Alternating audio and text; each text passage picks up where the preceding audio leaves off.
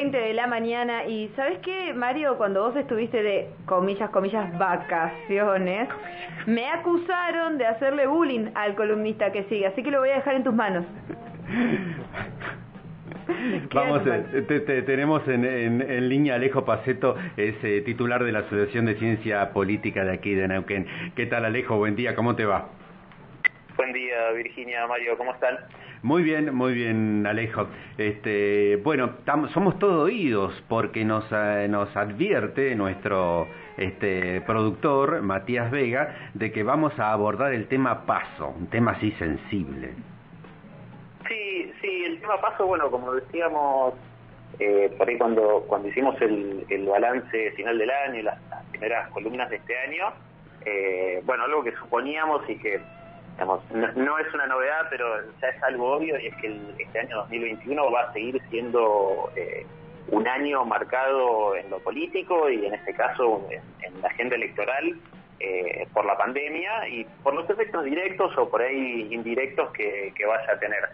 Como decíamos, este año es un año de, elecciones intermedias, de elecciones intermedias, elecciones eh, legislativas, y bueno, tenemos tenemos las pasos, eh, tenemos digo porque yo supongo que no van a ser suspendidas las pasos, pero es el debate que ya, ya está empezando a, o se está tratando de que, de que tome forma, principalmente porque es un, es un impulso que tuvo en estos últimos días eh, lo que se conoce como la Liga de Gobernadores del Norte, que comenzó un poco, bueno, envió en un momento como una, una carta pública y en la reunión que tuvieron en los últimos días en, Chilecito, que, que, bueno, es otra de las capitales eh, alternas, ahí la, la Liga de Gobernadores del Norte volvió a expresar como esta, no sé si necesidad, pero sí este pedido de que bajo la excusa del impacto epidemiológico y de, bueno, de la situación de pandemia que, vamos a seguir teniendo seguramente durante todo este año,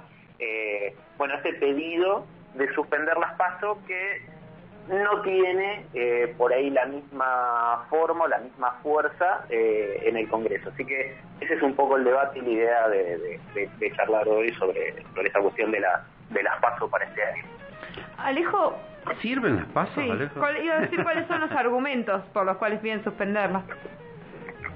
El argumento principal en realidad eh, es como decía eh, la, cuestión de, del impacto epidemiológico y por ahí, por ahí quizás no sería conveniente, a ver, las elecciones legislativas se van a hacer, ese, calendario está fijo, eh,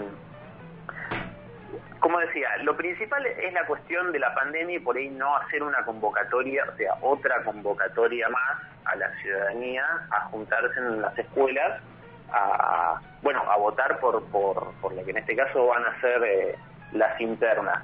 Eh, hay también, y esto algo un, poco lo comentaba en la, en la columna de la semana pasada, que hablábamos en realidad del calendario electoral en realidad presidencial en algunos países de Latinoamérica, pero bueno, México y Argentina son los dos países que van a tener elecciones intermedias este año, y las elecciones intermedias son, se toman mucho como una especie de test de gestión, de mitad de gestión de, los ejecutivos, de los oficialismos, ya sea del nacional, eh, como de los provinciales, y me parece que uno de los principales temores que expresado en la Liga de Gobernadores y en algunos sectores también de la oposición es que bueno que el saldo sea justamente negativo eh, para estos oficialismos que vean un posible o, que sienten que puede llegar a haber un potencial eh, voto castigo o voto negativo eh, en función de lo que fue la gestión de la pandemia en, cada una de las provincias. Me parece que los, principales temores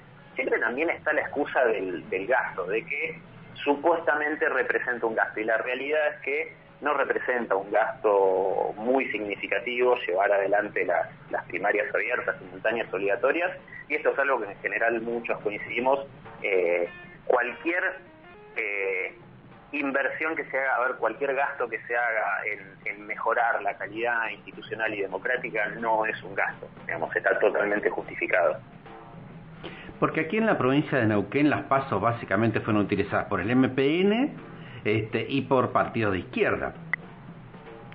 Sí, y también nosotros en, nuestra provincia, eh, digamos, sabemos muy bien lo que es la realización de, digamos, de internas partidarias y ese ejercicio se tiene.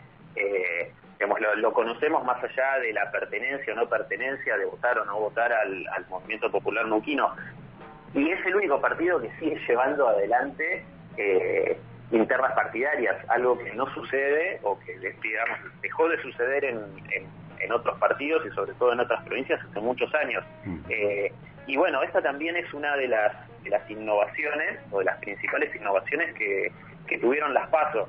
Recordemos que las PASO, eh, bueno, eh, fueron parte de la reforma política que, se hizo en el año 2009, tuvieron su primera implementación en las elecciones, digamos, para las elecciones generales del, año 2011 y justamente, entre otras cosas, lo que más incentivan es la competencia interna eh, dentro de los partidos, bueno, también... Eh, ¿Desincentiva? ¿Cómo, perdón? ¿Desincentiva? No, no, no, incentiva. Ah, incentiva, está, está, está. Claro, o sea, digamos, las PASO principalmente lo que hacen, generan una serie de incentivos. O sea, el sistema electoral a partir de, la implementación de las primarias abiertas, simultáneas y obligatorias de las PASO, eh, se generaron muchos cambios. Eh, cambió bueno el régimen de financiamiento eh, para los partidos políticos, también lo que tiene que ver con, las pautas, con la, publicidad y propaganda en los periodos de campaña electoral. Bueno, impusieron esto del piso del 1,5%. En los últimos años también eh, y eso es una innovación muy importante, está la inclusión de la paridad de género para las listas, pero principalmente lo que hicieron fue incentivar la competencia interna, que no se da también de la misma manera en las legislativas que en las ejecutivas. Eh, a ver, todo este tipo de innovaciones y de, complejidad y, también de reglas, principalmente de reglas que, que las PASO introdujeron en el sistema electoral, modificaron los comportamientos de los de los votantes, o sea, de nuestro comportamiento como votantes, como electores, y también de los mismos actores políticos. Por eso incentivan la competencia interna, hay casos muy concretos, eh, digamos, y que las pasos favorecieron a, digamos, a ordenar los, la oferta electoral, el caso más significativo siempre es el del Frente Izquierdo de los Trabajadores, eh, pero la realidad es que las candidaturas o, muchos liderazgos se terminan dirimiendo en las primarias y bueno, genera también distintos comportamientos, como decía hace unos segundos, en las legislativas que en las ejecutivas. No es el mismo tipo de comportamiento el que suelen tener los electores para, para esas instancias. Bien, o sea, ahí se podría explicar también por qué quieren suspender las pasos que vos decís, bueno, es porque les van a, van a tener un voto castigo por la pandemia, porque de todas maneras ese voto castigo llegaría después. Claro. Sí, pero es, es, es, por ahí eh, esta especie de evaluación intermedia que se, que se va a hacer ahora en las legislativas. Ahora, lo, lo que suele suceder generalmente eh, es que los oficialismos terminan siendo favorecidos. O sea, generalmente las, las primarias favorecen a los oficialismos. Yo creo que ahora la mayor, eh, el mayor temor de estos oficialismos es pensar que eh, la evaluación, el, voto, va a ser negativo principalmente por, por lo que fue bueno la gestión de la pandemia en, en, muchas provincias que, no fue la mejor, digo, ya, ya lo sabemos. Eh, pero me parece que sí, ese puede llegar a ser el, el mayor temor y la principal excusa, en realidad el, el, trasfondo político, la excusa, como decíamos, sigue siendo quizás eh, tener que, digamos, la, movilización que implica llevar adelante una jornada electoral, que de todas maneras, eh, teniendo en cuenta los tiempos, eh, yo creo que sería muy complicado y también tendría un costo político fuerte tratar de generar ahora un cambio en el, en el sistema electoral. ya estamos, digamos, se hizo el pedido para las sesiones extraordinarias de ahora de febrero, pero las pasos serían en agosto. Yo creo que los tiempos tampoco tampoco dan y, no veo que sea muy muy sostenible en el tiempo esto de la suspensión de las pasos. Sí, y hablando de costos políticos, no me quiero imaginar el que se armaría en el Congreso, que ya le cuesta bastante accionar y resolver si tuvieran que definir sobre esto. No, y además es no solamente lo que sea en el Congreso, sino también cómo eso se va a traducir en los debates en las legislaturas las distintas legislaturas provinciales.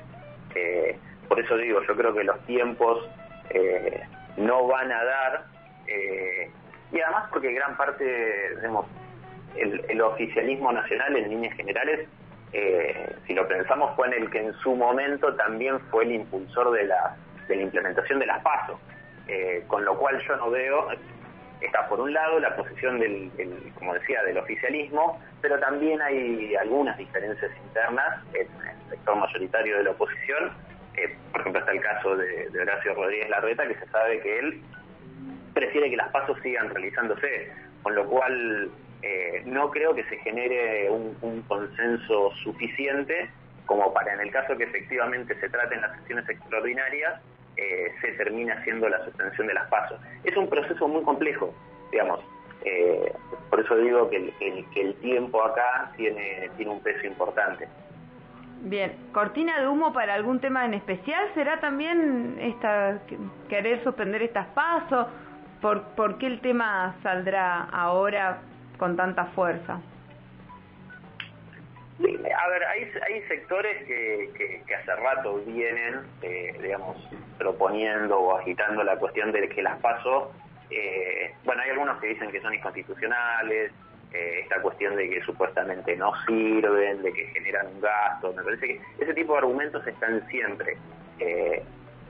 yo creo que es nuevamente una, una, una excusa, digamos, o un, argumento de un sector de la oposición eh, digamos, sumar una nueva, un nuevo debate en la opinión pública que hasta el momento no tiene tampoco una aceptación mayoritaria. Digamos, sigue siendo, o por el momento es solamente eh, una propuesta de un grupo de gobernadores y algunos sectores de la oposición. Y bueno, también, como se dice, hay ciertas especulaciones de, de Sergio Massa a ver qué le conviene o qué rédito puede llegar a tener él a nivel personal en función de, de, que se lleve adelante este debate en el Congreso. Eh, insisto, me parece que no va a tener, que no va a prosperar demasiado eh, y las pasos van a terminar realizándose, porque también me parece que choca un poco, eh, a ver, desde, desde el mismo sector se está proponiendo que se abran las escuelas, que se vuelva a las clases presenciales y en paralelo que se suspenda una jornada electoral con lo cual me parece que tampoco tendría mucha coherencia. Buen detalle, no lo había pensado, buen detalle. Alejo, muchísimas gracias. Por favor, gracias a ustedes. Recordanos antes de irte que por eso me dijeron que le hice bullying, porque dije que tenía uno de los Twitter, era como el columnista que hablaba más serio pero que tenía uno de los Twitter menos serios de todos nuestros columnistas y después alguien me dijo, le estás haciendo bullying al, al columnista, pero bueno, vos recordanos cómo es tu Twitter, así si alguien te quiere hacer alguna consulta en la semana, puede hacerlo a través de esa vía. No, yo igual aclaro para, para que Mario sepa que de todas maneras en estas dos semanas de sorpresa me sentí muy cuidado por la producción, así que que, no se preocupe, el espacio estuvo. Eh, es arroba el colorau, con un final. Ahí está, arroba el colorau. Bueno, que no es el río. No, claro. no. Muchas gracias, Alejo. ¿eh? Muchas gracias, nos estamos hablando. Era Alejo Paceto, titular de la Asociación de Ciencia Política de aquí de Neuquén. RN FM 89.3